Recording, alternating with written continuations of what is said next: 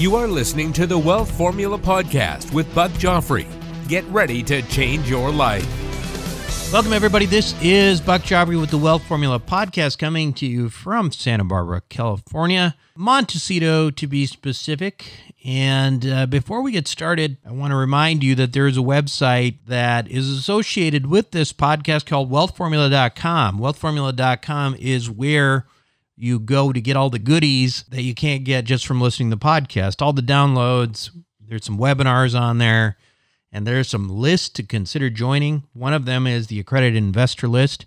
Uh, if you are an accredited investor and you want to get onboarded into our accredited investor group, go ahead and sign up for Investor Club. Of course, you have to be accredited in order to do that. What is accredited? It means you make at least $200,000 a year for two years with a reasonable expectation of continuing to do so in the future, $300,000 if you file jointly, or you have a net worth of a million dollars outside of your personal residence. Now, there are some other ways you could be an accredited investor. You can have various, I think, you know, series this, series that, but you know, uh, you'll have to look that up because it's generally not our group, but that's fine too.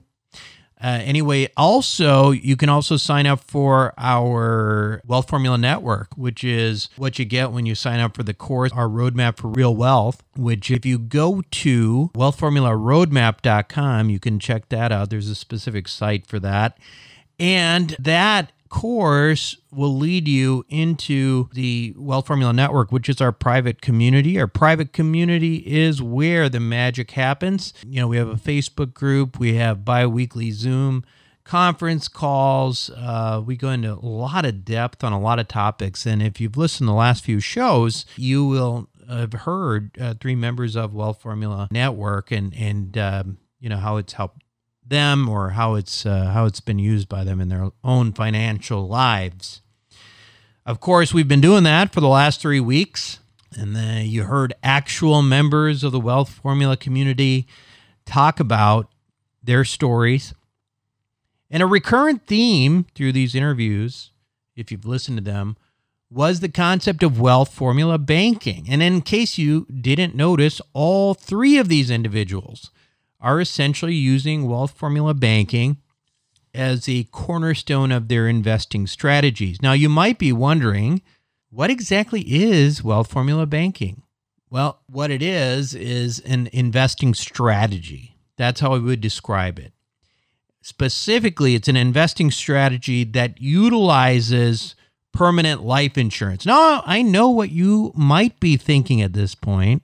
You might be thinking, my financial advisor told me to stay away from permanent life insurance.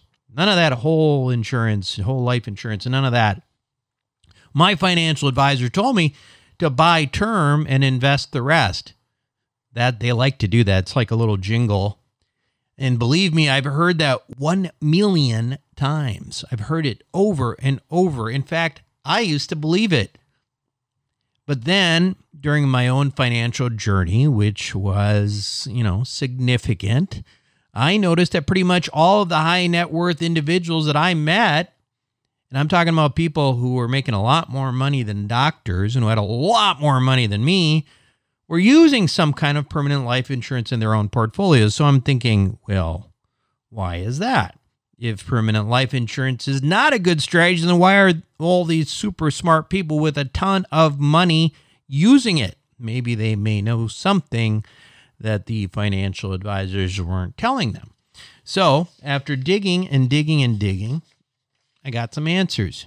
And the answer was that yes, in fact, what the financial advisors were telling me and my colleagues, the young physicians coming out of residency, was in fact true. Permanent life insurance, the way it is presented to most people, is not a good strategy at all. You know, all these Northwestern mutual policies and stuff, when they do a whole life, it's terrible. It's terrible. However, the devil is in the details, right? It's it's like anything else. You know, you have a few degrees of separation and you go from a terrible, terrible investment to something that's structured properly that maximizes cash flow, cash value, minimizes fees, and provides the same asset protection and stuff like that. And all of a sudden, you've got an extraordinarily powerful, powerful tool that can amplify wealth creation. And amplify is the key word, as you will see. Now, if you're wondering, you know, what books to read on this concept and all that, there's a lot out there. I mean, the original one that uh, I think is pretty much the the pioneering book in these concepts is called uh, "Become Your Own Banker" from Nelson Nash, and this is an older book, but it drives home uh, a lot of the fundamentals of this wealth building concept uh, in an easy to understand format. Now, Nelson Nash's concept uh, is sort of just the beginning because what we've done with the wealth formula banking concept is to really optimize it further for people like you, active investors, you know, who make more money because it's really important. We don't need to, you know, take loans from our accounts to, you know, buy buy TVs and stuff. That's not what we're doing here. We're trying to amplify our wealth. So in short, what wealth formula banking does uh, it involves uh, something that creates asset protection. It causes tax efficient growth, and it allows you to invest the same money in two places at the same time. Now, we call that double dipping. And while it may sound too good to be true, I can tell you from my personal experience, and those who you will hear from today will tell you that it's not too good to be true. And that's why, at the very least, I believe you need to learn about it and decide if it's right for you because this is not something you're going to hear from traditional advisors. It's just not because the the insurance insurance agents. Um, I think Jim mentioned it. Jim Pfeiffer mentioned it in an early interview because he's a guy who used to deal in this insurance space. He said, you know, the way that they were trained to do it would optimize commissions for the insurance agents, but it wasn't necessarily the best for the client. So that's not what wealth formula banking is. It is the opposite. Now, okay, so it sounds all mysterious. What the heck is this? So that's what this whole podcast today is all going to be about.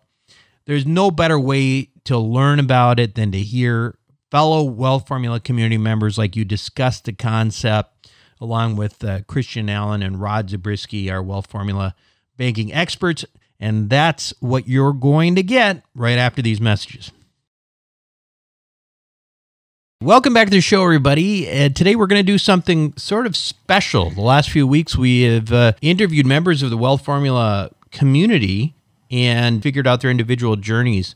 There's one thing that we talk about frequently on this show as sort of a a nice place to start for investors, a nice sort of uh, baseline, so to speak. And that is the concept of uh, wealth formula banking and uh, Velocity Plus, um, which you hear us talking about quite a bit, and a number of you already are doing. Um, and as you and if you have been involved, you already know Rod Zabriskie and Christian Allen. And so what we decided to do today was to try to shed a little bit more light on how these types of products work sort of ultimately as a foundation for some of the th- other things that we do in uh, wealth formula and wealth formula investor group and all that. So i am going to interject but this is going to be mediated largely by uh, christian and rod. So why don't i hand it over to you, Christian, and you can kind of introduce uh, what Perfect. we're going to do and and you know who all of our panel.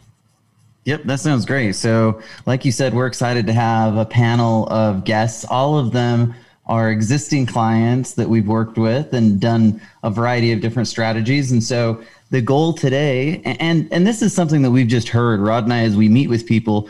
There's oftentimes people asking us, you know, what are other people doing? Like they want to hear the stories, and so today, like you said, Buck, we're going to hear some of the experiences and stories of some of the people who are active and part of the Wealth Formula community. So, with that said, I want to first just introduce the three members of our panel. And I'm going to turn that over to Rod so he can just give a short bio about each one of them. That way, that way we know uh, who we're hearing from. Yeah, sounds good. Okay, so first we have Julie Rayfelt. And Julie is coming to us from Michigan. She's an internist, also works as a clinical assistant professor in the Department of Medicine at Western Michigan University. Um, she's been utilizing wealth formula banking for about the last four years and is very active in real estate investing. We'll learn more about that as we go. Uh, secondly, we have Dave Ferguson, who's coming to us from Texas. He is the owner of Celebrate Dental and Braces, has several locations across four states. Uh, he recently started this, uh, the Celebrate Institute, where he teaches dental professionals across the country uh, specialized techniques. And he also uh, has incorporated wealth formula banking as well as premium finance and his own captive insurance company. We'll get into a little more on that as well. And then finally, we have Ryan Stieg, who's coming to us from Montana. Um, he's worked many years uh, specializing in transportation insurance, but he's now actually transitioning out of his regular working career, moving toward being a full time entrepreneur and investor, becoming a franchisee, becoming partner in an investment company, etc. And uh, he also actively uses Wealth Formula Banking and Velocity Plus as well. So thank you all three for joining us. Yeah, thanks everyone. We're excited to have you. And just to, just so everybody listening knows, these are all um, highly successful people who have been doing a lot of cool things with uh, wealth formula banking, Velocity Plus, premium finance, all of the things that we talk about and teach so much. So, what I want to do first, I think, is maybe just open up kind of a, a question for everybody just to kind of get us going. And and the first question is kind of what attracted you to the Wealth Formula Network? So, Julie, why don't we start with you? Just kind of give us an idea how you got connected with Buck's Group and and kind of what it's meant for you. Um, initially, I was looking to retire early. I'm uh, uh, working at a VA in Michigan, and uh, I wanted uh, to find a way after my mom passed away. I wanted to find a way that I could have more meaning in my life and spend more time with my girls. So I was looking at a lot of podcasts, and Buck came on a podcast and said, instead of saving all my money and living in poverty till I retire, I can earn money and live with abundance and actually earn money instead of retiring, and I can just stop working and and do or do a different career. So that's kind of what got me into Buck's group. And I heard Buck, and then I watched the videos. I listened avidly to every podcast that I had missed already, and uh, and I've been listening ever since. And I joined the Wealth Formula Network about three years ago. So excellent. Yeah, thanks, Julie. And she's been uh, very active and, and, anyway, really big, uh, good part of the community. Hey, Dave, why don't we move over to you? Just kind of how you got connected to Buck's group. Yeah, you know, I, I, I, really take credit for Buck's viewership or listenership uh, because I think I was one of the uh, the first, and so he, he hasn't given me the thanks that I, I deserve. But uh, you know, as soon as I started listening, I, I, started telling everybody around, and next thing I know, everybody's listening to Buck Joffrey. So you're welcome. Uh, I was you know, wondering about that, Dave. It was you, yeah, huh? That's right. Yeah, the, yeah. one day I only like, had five listeners, and the next I was getting like you know twenty or thirty thousand downloads a month, and I it was like it, it, was me. It was me. I was one of the first, and, and now there was so many. So you know, just connect the dots. Um, okay. You know, in all honesty, uh, I I had always heard the same old stuff. Um, you know, eh, get term life insurance, invest the rest, yada yada, and and long story short, you know, the more I listened to Buck, you know, he kept talking about it over and over and over. And and instead of being annoyed with it, I thought, well, everything that Buck says, you know, I really resonate. It really resonates with me, and so I better really look into this. Um, and and the more I did, you know, he connected me, uh, you know, with Christian and, and Rod, you guys, and and the more we talked about it, the more we went over. You know, it just makes sense. I mean, at the end of the day, I mean, it, numbers are numbers, and it either it either works or it doesn't. And and for me, it's worked and, and I'm grateful for it. Yeah, awesome. Thanks, Dave. Uh, Ryan, your turn. Tell us a little bit about how you got connected with the group. Yeah, well, uh, I feel like I'll echo the first two, although I, I can't take quite as much credit as uh, as Dave for the listenership that Buck gets. but uh, similar path, uh, kind of as I started investigating this uh, this alternative investment space or financial independence, what have you. Through a series of podcasts. Buck was on one of them, and uh, his message resonated with me too. You know, kind of the same same trigger event uh, that Purple Book often talked about on this this podcast yeah. sphere uh, was one of the triggers for me too. And so his his message resonated with me, and uh, you know, I've been a I've been a listener since probably. And Buck, I don't know when when you got started, but probably late 17 or 18 is when I got introduced, and been listening ever since. And then, uh, like Julie, uh, went through the course and uh, part of the network. Although I'm not uh, able to join the calls biweekly, but I listen to all of them and try to put as many of them into practice as I can. So, uh, kind of a similar path. Just been listening since since the beginning. Wonderful, wonderful, wonderful. Thank you. Okay, we're going to kind of transition and start talking about some of the fun stuff, the strategy part of it. Okay, well let's let's jump into it then. Buck, why don't you give us kind of a high level overview of what wealth formula banking is before we jump into the deep end? Yeah, I wanted to. This is important because we have a lot of new listeners, and we always talk about wealth formula banking, and you hear about you know, cash flow banking and infinite banking, all these things, they're kind of the same, you know, they're basically the same thing. And for the longest time, I was like, okay, be your own bank. What does that even mean? I, don't understand. So I always just, you know, never pay attention. But I want to give uh, two, a very high level concept. The aha moment for me was when I realized, okay, you could have life insurance, but the point for these is less about life insurance and more about growing money and then being able to deploy capital efficiently. So, in a wealth formula banking policy, essentially what happens is you are overfunding a life insurance policy, and it is whole life.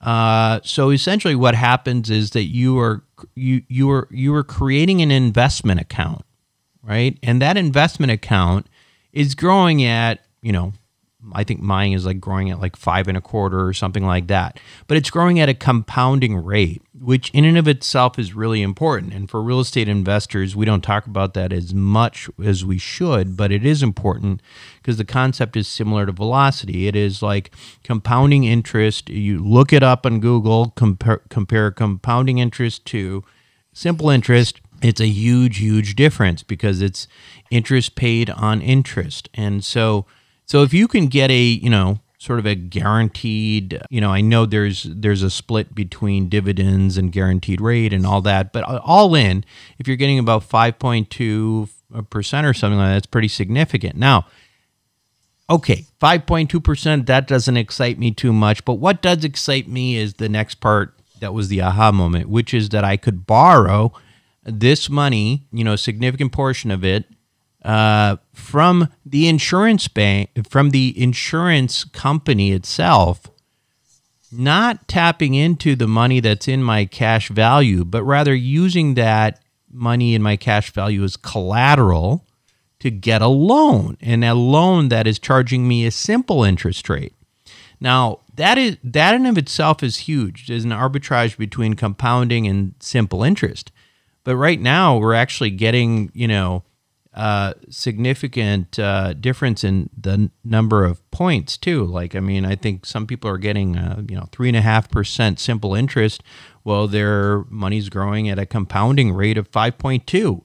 So that may not seem like a huge difference, but if you go back, if you go to wealthformulabanking.com and you look at some of the differences in terms of growth over time of cash flow investments, it's enormous. Now, so that's that. Now, the other thing that we're going to hit on is, uh, you know, so with wealth formula banking, it's essentially being able to invest your money in two places at the same time. That's that's really what it is, and that's what the value of that is.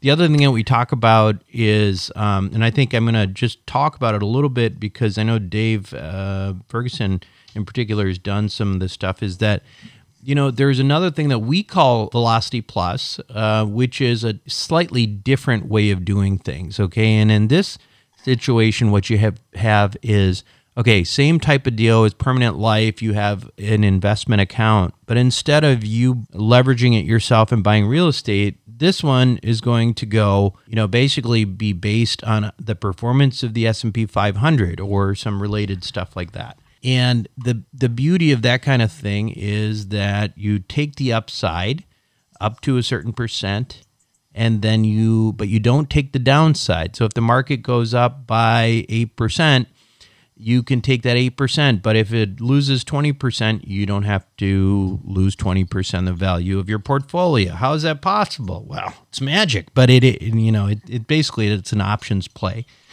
But and again, you may say, well, 8%, well, that's fine. But here's the thing is when you add leverage to that 8%, that, you know, 7 or 8% becomes like 20%.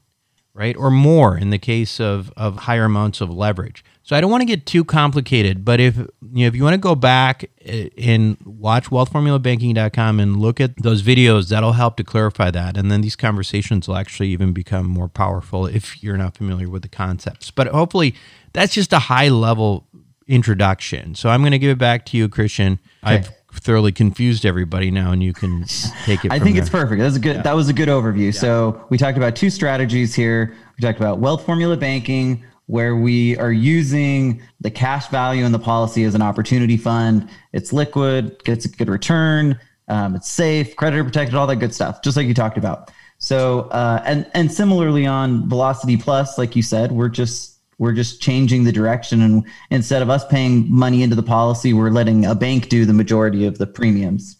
So we'll get into that again in a minute. But let's let's kind of talk a little bit about what the wealth formula banking side of things. And julie i want to jump over to you. You've been you probably been a client for the longest of anyone on this call. And uh, i know you've done a lot in the real estate space. So why don't you just talk a little bit about um, what kinds of investments that you use in conjunction with wealth formula banking well, I had to build up my equity in the life insurance policy initially. Um, and so um, I'm still working on that. I've, I've had, I think, three big money entered into the policy. And so once um, I got the money into the policy, then I was able to immediately take the money out at the same, pretty much the same amount that I put in to use towards buying property. And so, and as I've been working to increase my income, I've also been working to increase my net worth. So I've been using it for buying single family homes as well as I bought a syndication in ATMs as well as I did a syndication with Buck. And then as I have a liquidity moment, I pay back the um, uh, the in the policy loan that I took, and then I go use it again on something else that comes up. So I can kind of wait. It allows me to wait a little bit to figure out what I'm going to invest it in next. And then it's really easy to get the money back out by just asking for a loan. I get a check and it's done. And it takes about three days total. It's great. And so the so concept for, for you, Julie, is the concept for you again, I guess, you know, when you look at it, you're amplifying the amount of leverage and therefore amplifying your returns. Absolutely. So I've been buying things with 100% leverage by using the policy loan. So effectively, the equity is coming from the policy, um, the policy loan, and then you'll have bank leverage on the rest. Um, actually, for some of the things, I'm complete 100% from the policy loan. Oh, is that right? Um, and then on, and then on some of the things I've also been doing um, bank leverage. It the issue comes is when you get enough loans, it's really a pain to talk to banks. So um, I got to the point where mm-hmm. I was hitting about six or seven loans, and they want too many documents, and I actually got denied for a loan. But I had promised some friends of mine that I would buy a duplex from them, and I said, "Okay, how am I going to pay for this duplex?" So I um, basically I had enough equity in the policy that I took all the money out, and I just paid cash for the duplex from the policy loan. So essentially, it was it's kind of like my own cash. I just use it as my piggy bank, and then I'll replace it because I sold something last week, and so I'll replace the policy loan with the money that I um, just sold. The I had a liquidity event, and so um, that that liquidity event will then fund the rest of the policy. And then I was thinking about what I was next going to buy with the loan. Actually, just last night I was thinking about what what's next. And Julie, I think you hit on. Yeah, I think you hit on something that's really important because because we run into a lot of people who are not yet using wealth formula banking. And and one thing that they really get dissatisfied with is the money between deals. It's sitting in the bank account and it's just not doing anything. Right. Mm-hmm. And so this idea that you can be earning something on those dollars while you're between deals, and like you said, that maybe that gives you the freedom to even uh, take your time. Right. You don't have this pressure of okay, got to get this money working for me because it is and it will be there working for you whether you take the loan against it or not. Right. Absolutely. And I've found that there's never a problem of finding a deal. There's always lots of deals. Um, and as you do more of them, you get called by people. Would you like to do another one? And um, I found that mm-hmm. just kind of putting things out and talking to people, either Buck has a deal or there's a deal in the community or everything. And so each way, um, I just kind of keep, I'm trying to keep the cash flow growing as well as now my husband wants to retire so I got to pay for his retirement. Um, but Contagious. and also, um, yeah. and also increasing the amount of uh, overall net worth we have to allow the, the to pay for the children's college and so the way Julie does this is pretty classic. This is like the classic use of this for real estate investors. And sometimes people ask the question, well, why isn't she just using a home equity line of credit? Well, the answer to that really is the big difference between a home equity line of credit and what she's doing with the banking policy is when you borrow on the home equity line, that money is not there anymore. In other words, if you have $100,000 of home equity on your home equity line of credit and you borrow that, well, you borrowed it, you're not making money on it anymore. But what Julie's effectively doing is borrowing against $100,000 and leaving it there so that she continues to make money on that initial $100,000. And that's the magic here. Ryan, I want to talk. Uh, I want to transition to you just a little bit, and uh, you've been you've you've gone all in and and done multiple policies. You've been Wealth Formula Banking. You've done Velocity Plus, but maybe let's just talk a little bit about what attracted you to. Uh, let, let's start with Wealth Formula Banking and the kind of things that you're planning to do or actively doing now.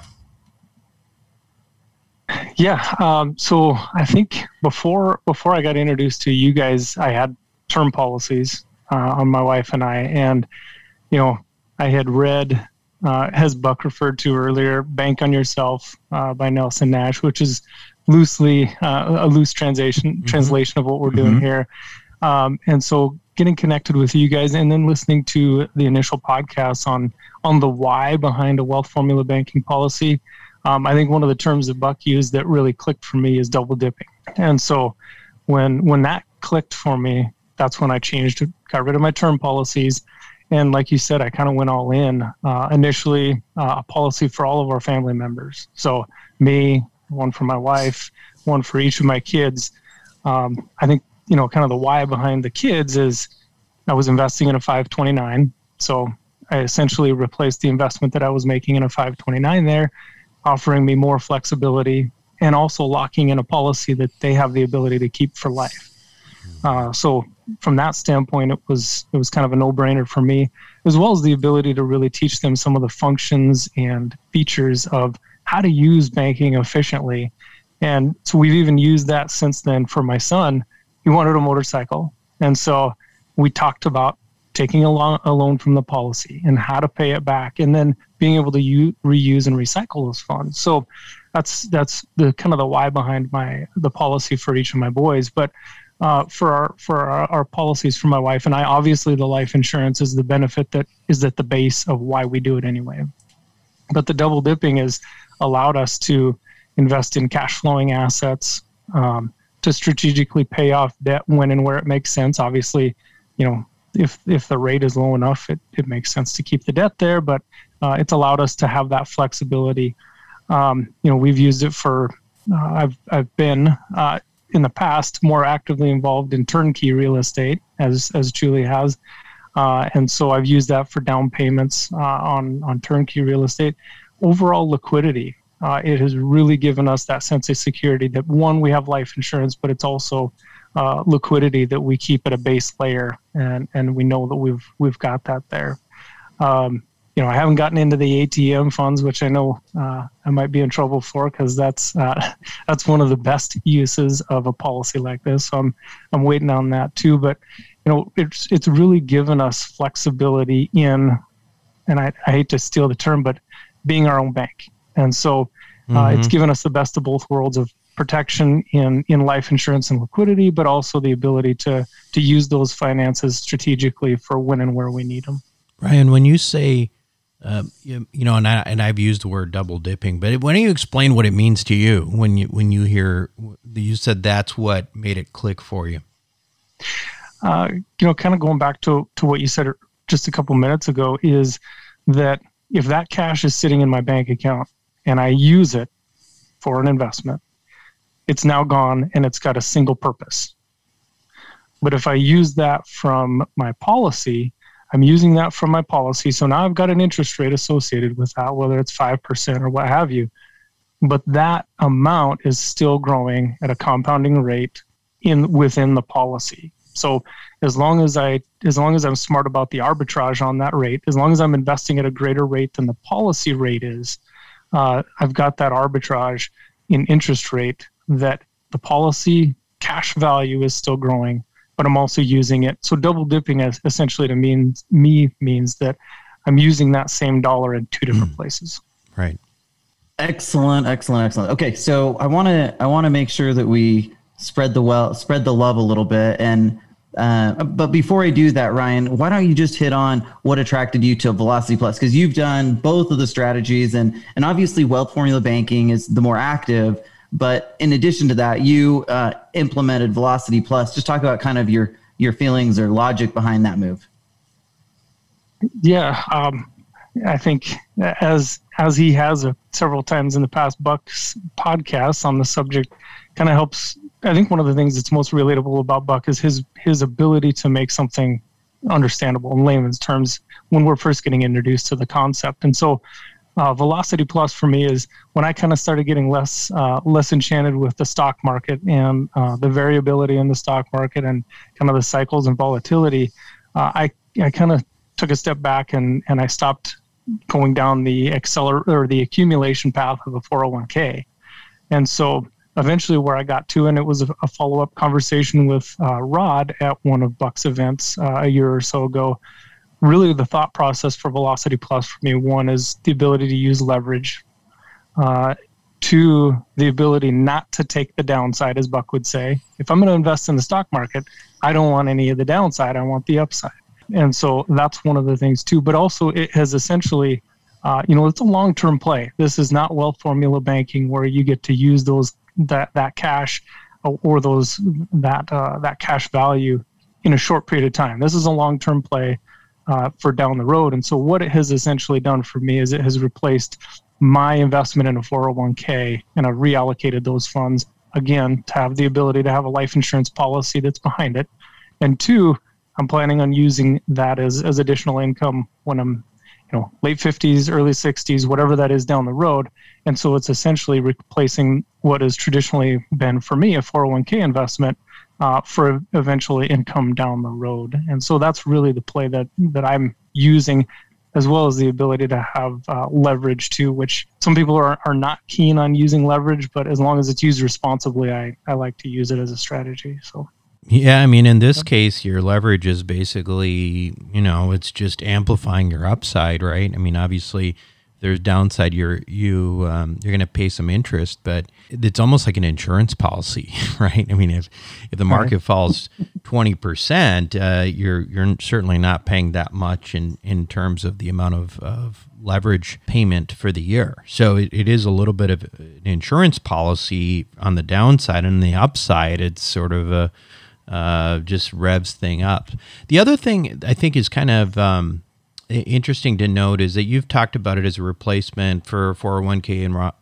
I'm all for that. I have to tell you, and um, it, it effectively, um, whether it's through banking or through uh, wealth uh, velocity plus type thing that we're talking about here, what we're seeing right now is more and more regulations, and no matter what, these uh, 401ks and IRAs, they are ultimately uh, you're still at the mercy of the government and leg- new legislation and all that. I, I've already seen some, uh, you know, some potential changes that are occurring with Roths and, you know, because of uh, the, the guys like Peter Thiel and stuff who've accumulated so much money in the Roth IRAs.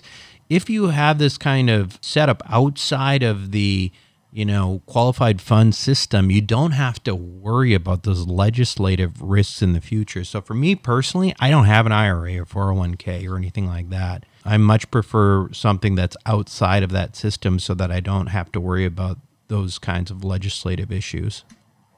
Yeah, that's a great point, Buck. And and it's really unique in the in the sense that there's really no other way from like a retirement planning perspective to add leverage to it. We call it conservative leverage because it is pretty conservative but the amplification that, that it can create on income is just remarkable. So um, i'm biased but i firmly believe and haven't been able to find a place to create anywhere near the same kind of cash flow with the with the same kind of dollars. So I think it's really powerful and that's okay. Dave, let's jump over to you for a few minutes now.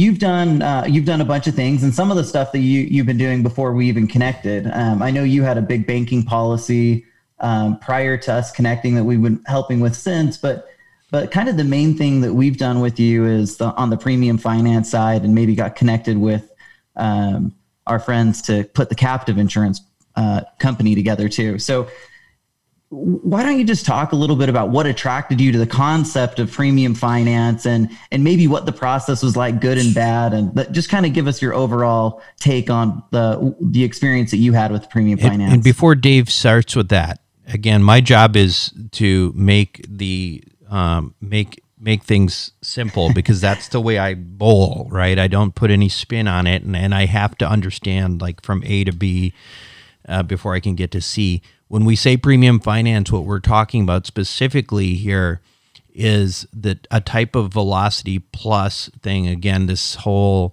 you know uh, using leverage with you know the S and P 500, that kind of thing.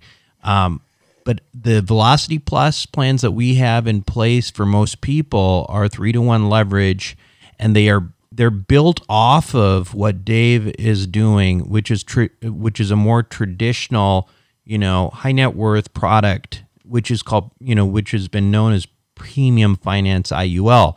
What that means is the premium is finance, just like in Velocity Plus, but now um, if you hit a certain threshold in terms of your net worth uh, or your income or whatever, you can actually get more leverage. And so we just call that premium finance IUL. Sorry to interrupt, but I wanted to make sure that people understood that. So, Dave, why don't you give us just a little bit of uh, your thoughts around around what was the, what was the experience like? Why did you initially do it? Yeah, I first of all, thanks for having me. Uh, it's really wonderful listening to Ryan and Julie's story uh, because it also helps me realize uh, that I'm not as unique uh, as, as sometimes I think I am, or as weird as I think I am, because their story resonates a lot with me. So uh, thanks for for their shares. Um, you know, for me, I think I, even though I'm talking about Velocity Plus, I think it, I got to go back to you know originally I was a real estate investor, and so I was going around and, and acquiring real estate because because hey, that's the smart thing to do with my money, right? I can earn more than I can in the stock market. There was depreciation, appreciation, leverage, amortization, and all the other you know benefits that came with it. But then I started listening to Buck, and he he said, uh, "Hey, you can."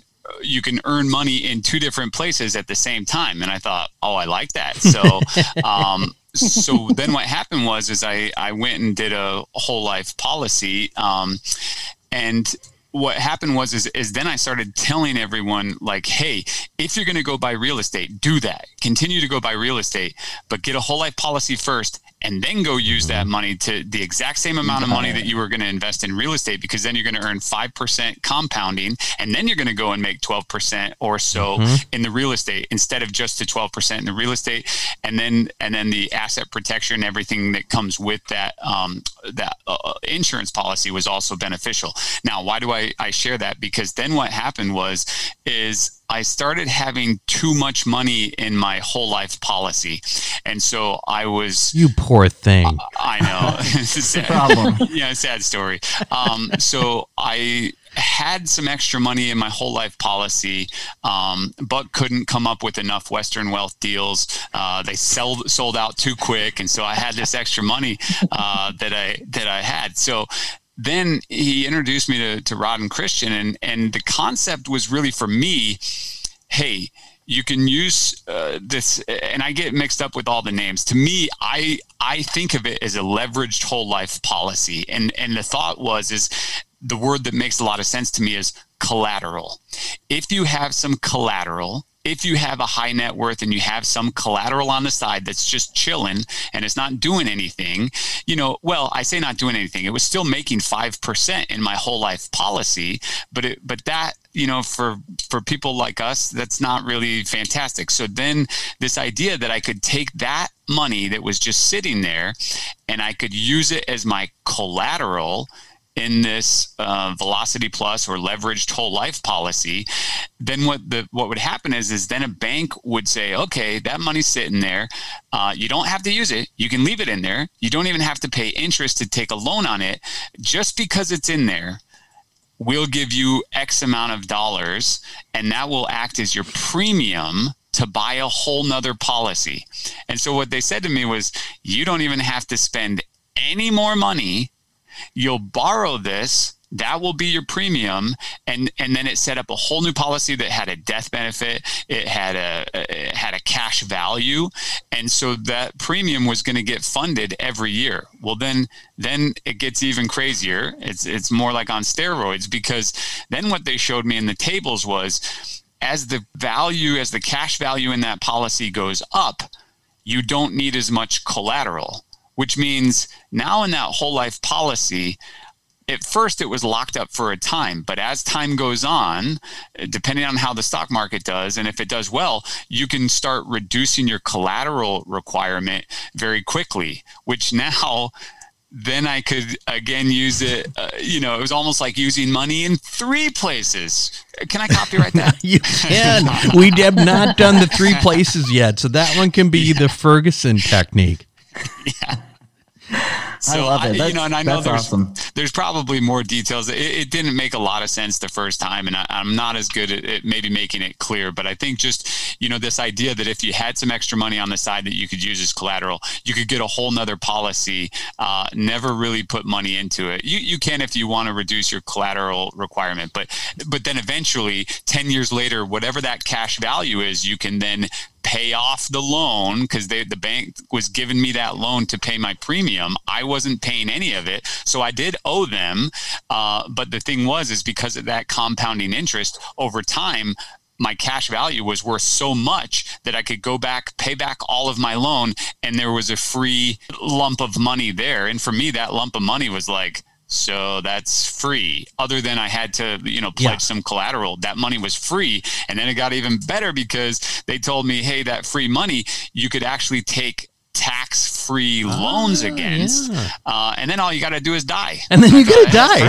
That's, that's, you know, that's the well best said. way to avoid paying a loan back, I think uh, it's death. And, you know, there's no, and, and, it's not like you have to die in a certain period of time. It's like, take your time, die whenever you want to. yeah. And then we'll just, you know, we'll pay it with we'll the death benefit.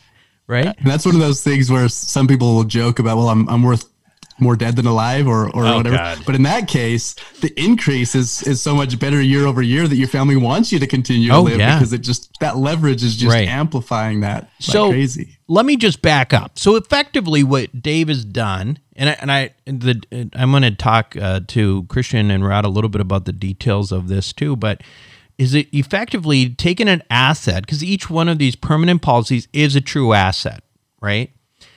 And leveraged one asset that you paid for and then created a completely new asset, extremely profitable and valuable asset out of nothing because he paid for the first asset.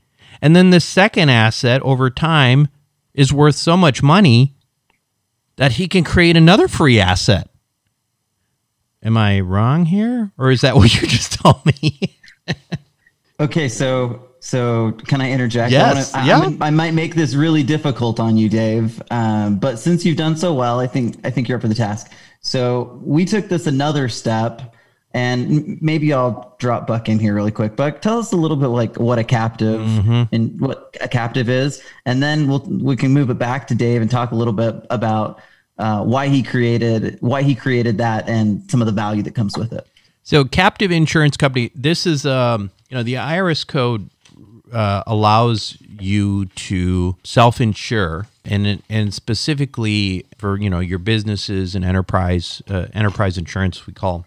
So the value of that for somebody who's got a business is that okay think about this. I mean i i've got some businesses and the the types of the amount of insurance uh, premiums that we pay is is pretty significant. Well you never see that back again right well, anyway, there's a lot of other things that you could also insure against that maybe are slightly lower risk or that insurance companies won't insure against that you could also pay a premium for with your own insurance company. And when, of course, when you pay an insurance payment uh, premium for your business, that's deductible, right?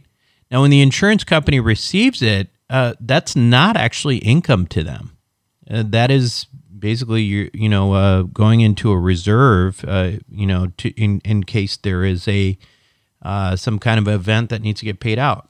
So when you have a captive insurance company, effectively that's kind of what you're taking advantage of. Instead of paying somebody else that insurance uh, premium, you are paying your own company. But because you're paying it, your company is taking it as a deduction, uh, and then you know it, it's not like you're spending it unless you know eventually that you know insurance company gets dissolved or something uh, so you don't end up paying taxes on that money. The insurance company has that money.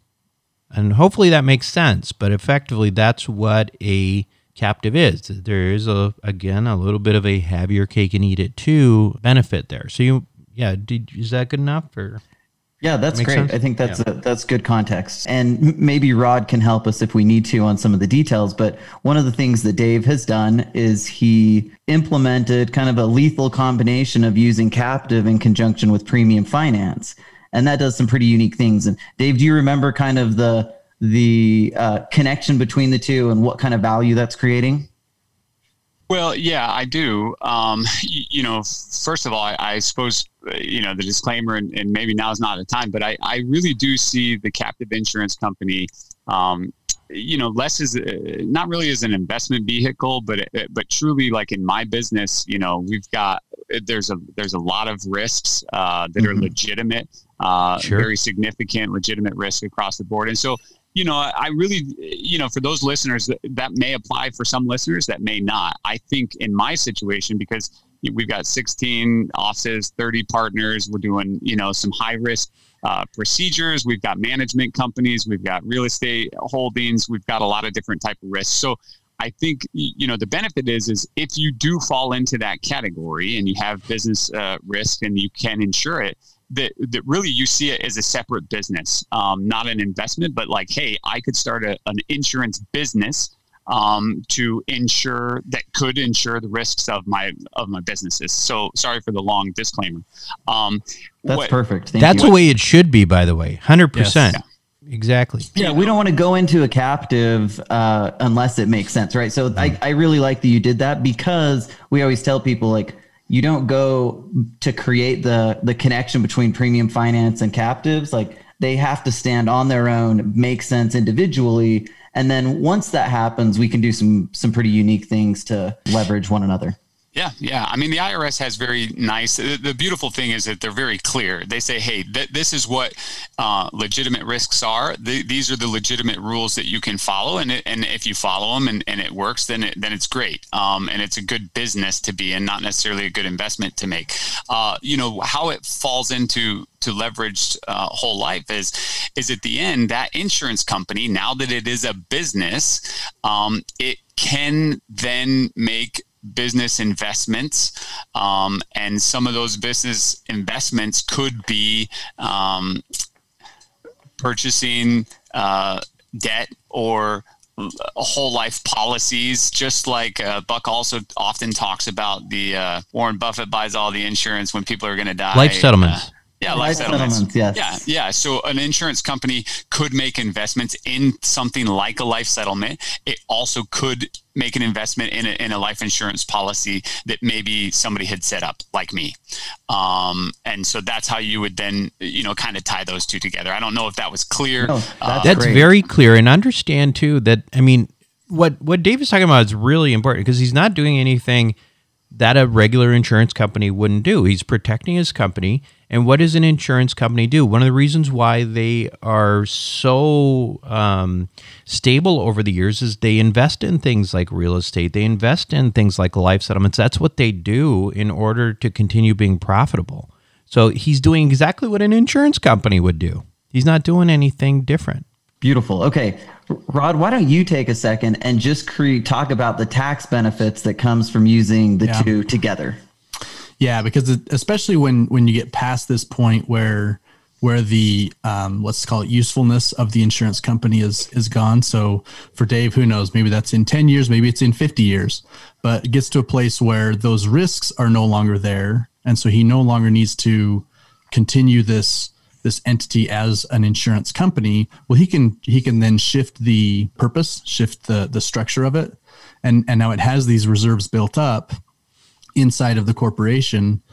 And and that opens it up even more because inside of a captive you there really are a lot of restrictions on what you can invest in. But when it opens it up then, then there there's more that you can do. And so this type of the the premium financed IUL now becomes an asset that that that corporation can hold and so by doing that what he's done is during the the times where he's uh, setting the money into the captive it's a deduction right so he, mm-hmm. he didn't pay any tax on it later on, if he were to start taking assets out of it, it would become uh, he'd be he'd pay capital gains on it, right? Which, by the way, is still a lot better than income taxes. Ordinary so that's income. one of the reasons that, that that from a tax standpoint, why someone will use a captive is because you can basically change that from income tax to long term capital gains tax.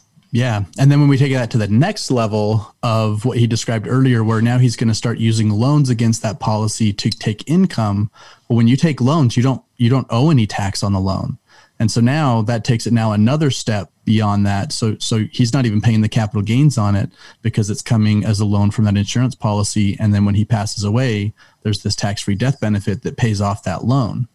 And so, again, from a tax savings, uh, just efficiency of, of cash flowing in and out of the different entities that had legitimate uses. Now, when it comes to the point of of you know starting to offload those, there there's just a different level, additional level of efficiency that we can gain for someone who has those two entities. And if, if I could add, I mean, I think the, you know, full disclosure and, and transparency, I think the important thing is, is, um, you know, some of those things, they can't be done anytime soon. And it will be, you know, when you get to a point where you start investing as an insurance company, once you are investing those monies that you have uh, to make sure that your insurance company is is good uh, and sound, you have all sorts of options uh, of different things that you can invest in. You know, we're just talking about one. Uh, really, you could make investments in, in a lot of different things um, when you get to that point. I have not done that. Um, you know, and and probably won't for 10 years at least until you know we no longer see the risk um, associated with the operating entities as such that we wouldn't need those uh, those premiums anymore so uh, i'll just throw that in there that, that i don't have direct experience with the things that we're talking about it's more conceptual at this point sure yep it's in the future it's been set up so that it can be done and uh, but obviously it takes time for some of these things to come to fruition um, okay, we could probably go on and on, um, but I, I'm thinking maybe what we'll do next is just kind of get some words of some final words of wisdoms from each member of our panel. And so, um, Julie, I want to just ask, what would you say is the most important advice you could give um, the audience as it relates to real estate investing? Because you you kind of went through this this path where you really jumped in, and now you've learned a lot. You've done a lot of deals. Uh, what kind of advice would you give to the listeners specific to real estate investing? With real estate investing, with using the wealth formula banking, you need to be careful that number one, you're making more money than what you're paying in interest. Um, and make sure that you still have money available. You don't want to use every penny that's in the um, pot because you want to be able to come back if you have to do a capital expenditure or, mm-hmm. and you don't have the cash quite that moment you want to make sure that you can um, that you have the money available to to tap into it again if you need to. So I found that, and sometimes unexpected um, opportunities come up, and so you want to make sure that you are not putting all your eggs in one basket and and leveraging. If you can get a bank loan to leverage most of it and then just do part of it from the wealth formula banking, it'll actually go quite a bit further. And so I found those two things really have made a big difference. And don't forget to pay the premium yearly of the amount that you said that you'd put into the insurance policy. Great advice. Okay. I, am going to so, ask a question though too. I want everybody to answer in terms of the wealth formula banking. How did you determine? You don't have to give me a, a dollar amount, obviously, but how did how do you determine the size of that policy? Because that's a frequent question that people people get. Um, actually, I talked to Christian and Rob, and I had lofty goals of what I thought I could do. And they put me back down to earth and said, you should try this. and we came, we came up with a number that was about halfway in between uh, their goal and my goal. So it ended up to be a good, a good mix. And I've been able to fund it each year. So mm-hmm. that was, that was the important thing. And it's only for about five to seven years that you need to fund it anyway. Yeah. So So I think the key I felt like in those situations is to make sure that it's an amount of money that you are very comfortable that you will have um, every yes. year. Um, you don't want to base it on the best year you've had in like you know ten years and and max it out. The reason is that the overfunding is the absolute critical part of this. You want to be able to put in is the entire amount every year, uh, and so um, you know the way so so so it is going to be a, uh, you want to be somewhat conservative in that so that you can make that happen. And Rob and, and I, Christian helped a lot with that. Yep, and and I think one of the nice things is is it, once people get the get the feel of it, there's a lot of times where people add policies, but we'd rather have you add policies as it makes sense than overextend in the front end. So that's always something that's super important to us. We want to make sure that the policies are generating the return so that we can deliver on the the concepts and strategies we're talking about. So that's a great point, Julie. Thank you for bringing that to the table. Okay. Oh, actually, we want Buck wanted to ask uh, that question around the table. So maybe uh, Ryan. Yeah, uh, similar to Julie, I think that uh, Rod and I had the discussion of maybe what my stretch stretch goal was and and what my comfort zone was you know the minimum payment annually versus what the max pol- the max amount would be able to be on the policy and then we layered it in with uh, adding adding a policy for my wife and kids too so it was kind of a it was kind of a multi-factor uh, approach yeah. to see what I knew I was going to be comfortable with, and then what my stretch goal was too. So uh, again, it was a it was a conversation with Rod and, and just kind of walking mm-hmm. forward several years to make sure that it wasn't going to push me outside of my comfort zone. Um, but one thing I'll add to that too that Rod and I uh, did a couple years ago is we layered in uh, a convertible term policy yeah. so mm-hmm. that I, I, I lock in that that that underwriting or that that rate. But what we can do down the road then is if I get more comfortable, I'm no longer having to go back and be completely re-underwritten. I had the ability to to trigger that policy, uh, which we've done since then, uh, to be able to, to, further add stretch goals. So we kind of took a stair-step approach uh, of where I knew I could be, uh, what my stretch goal was, and then adding that convertible term to to, to be able to uh, stair step up if I had the ability to. I think the convertible term is so important. I, for me, as you guys, uh, Rod and Christian, you guys know, I have a lot of convertible term, yep. right? And the idea for me is that okay, I there may come a day where that a lot does not seem like a lot anymore and I want to be able to take advantage of that without being underwritten, you know, 10 years from now uh, with whatever, you know, potential health problems I have or whatever like that. and so um, having that is twofold. One, you know, it just gives your family more protection because you have the term, but the convertible nature of it really gives you a tremendous amount of flexibility, especially if you're early in your career and you're younger and you have no you know you you don't really have the confidence that you know I'm going to be able to put this much per year or maybe you have no idea that you're all of a sudden you're going to be making a lot more money in a few years you know before you know it you're Ferguson right Ryan, you brought up a really good, another really good point. Uh, the term, the convertible term. You also mentioned, uh, alluded to the flexibility. I think this is an important point. We get the question a lot when we create these policies, we call, we create what we call a funding range, and so it's just like it sounds, a range of dollars that can be funded, and so usually it's going to be on about a one to three ratio. So if my if my uh, goal is hundred thousand dollars, then you know I might have a, a minimum of twenty to twenty five thousand, but the but the max is a hundred. Now, what ends up happening then is if I only put the 25,000 in in that situation, then my policy is going to grow very slowly, right? It's not going to be the effective nature that we want it to be. So the first couple years are really where we want to fund as much as we can. If we can get the whole amount in the first couple years, the policy is going to run and fly from there on out and it's we're going to be able to use it for all the things the investing things that we talked about. Um, anyway but i just wanted to hit on that because i think that's a really good point. We we need to make them flexible because you know we don't know about the what ifs of life so i think that was an, that was a great point. Um, dave you did this prior to meeting with rod and i. You already had a big policy that you had that you had put together. Um, same question for you yeah, I mean, when it comes to you know how much to to make it, um, I threw a dart at the wall, and uh, that's that's what it came up with. The the, the other answer would be uh, I just asked Buck uh, on, on you know I sent in a, a, a chat question and he just answered it online. Uh, but in all honesty, you know, I looked at it like, you know, there had to be, uh, and you kind of alluded to it right there, Christian. You know, there's really two pieces of information that you have to know, right?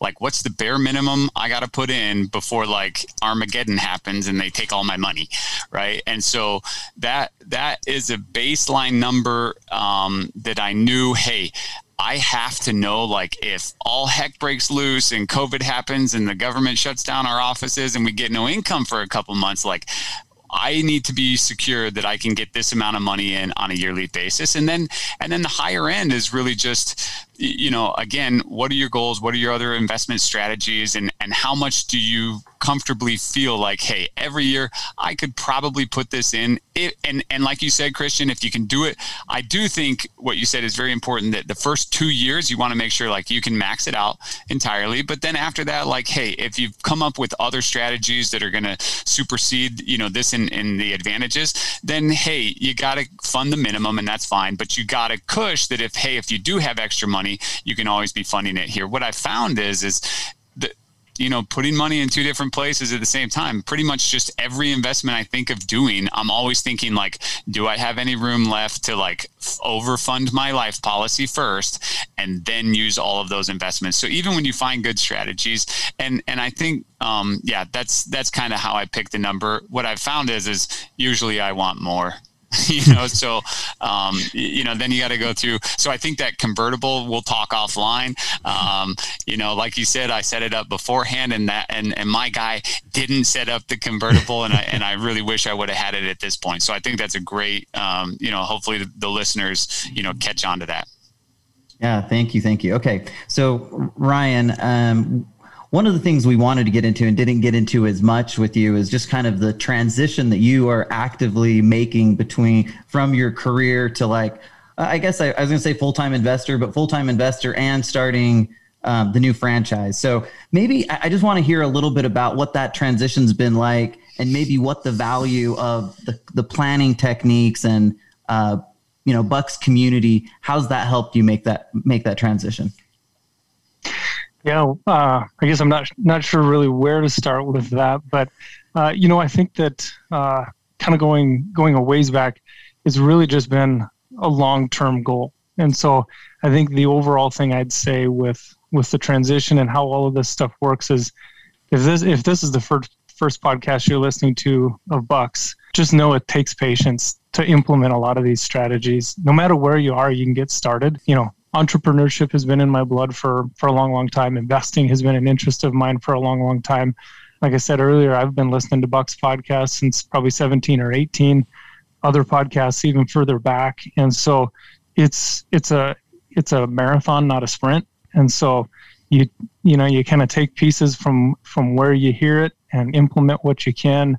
Uh, one of the things that got caught, got me caught early on is is uh, analysis uh, paralysis by analysis, and so just getting stuck, you know, on on one strategy or analyzing a anal- Julie, I'm sure has been through the analyzing a turnkey real estate deal before you before you finally get in, and so, you know, going back to your your question about my transition, you know, it's really just been uh, a a matter of of running that marathon and and kind of going through what interests me.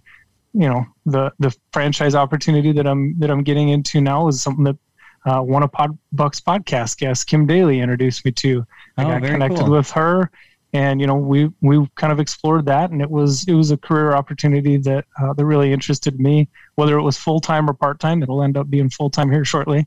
Uh, but just again, uh, just kind of exploring what's out there, but taking action. I guess is is the the second part of it. So patience, knowing that it takes time to get this stuff rolling, especially the the cash value of your policy. It takes, as you said a couple times, a couple years to really build that up, um, and and have that velocity in that policy. Um, and, and again, it, it's just been a matter of, of patience and and uh, and implementing different things that are key and, and interest me too. So I don't know if I answered your question, but that's kind of the the theme that I would say that I've taken as far as where I've gotten today. That's great. Yeah, you answered it beautifully.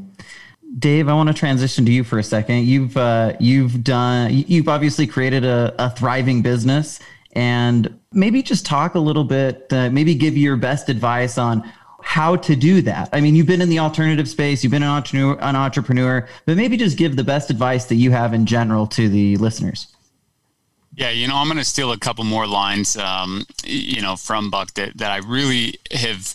If there's anything, look, I've made some money. I've been blessed to really uh, make some money in life, mostly because of I've been surrounded by smart people, not because of any you know natural talent I had or uh, you know. But I've lost a lot of money, and and I've I've done that because I got starry eyed and thought like, hey, I, I, did listen to a ton of podcasts and a ton of investment things, and I read a ton of books, and I did this and I did that, and I thought I was going to go, you know, figure out how to how to do everything. And something that Buck, you know, I've really appreciated for those that really go back a long time with Buck.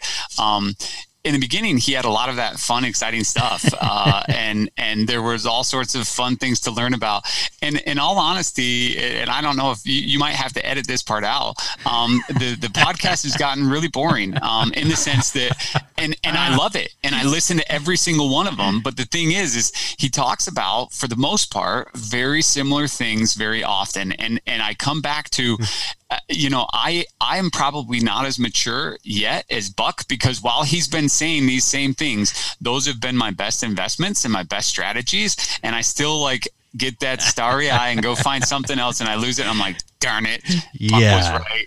Uh, and, and one last thing I would say is, is, you know, he says something all the time that I think everybody should listen to. He says, invest with people or, you know, use strategies like this with people you know, you like, and you trust. And I've, I actually, before I did this policy with you guys, you know, I had done it with another person and, and he was pretty decent guy. I'm, I'm not saying he wasn't, sure. but there are other investment things that I've done where I did not know them and I ended up not liking them or certainly not trusting them. Mm. And and so I uh, for the listeners, look, you may not like us. Uh, you may not like Rod and Christian or Buck or me or, or Ryan or Julie. I don't know. Um, and if you don't, and you don't like us and you don't trust us, so then don't do it. But you know, the, the truth is my own experience is particularly with these type of things, you want to find guys who do it upright. And there were a couple things that I, that I asked Rod and Christian, uh, when, when I was investigating, like, Hey, somebody told me I could do this. And it was, it sounded really good. And they said, well, you can, but with that guy, not with us. Uh, and and I really appreciated that because you know the truth is is like you, have got to.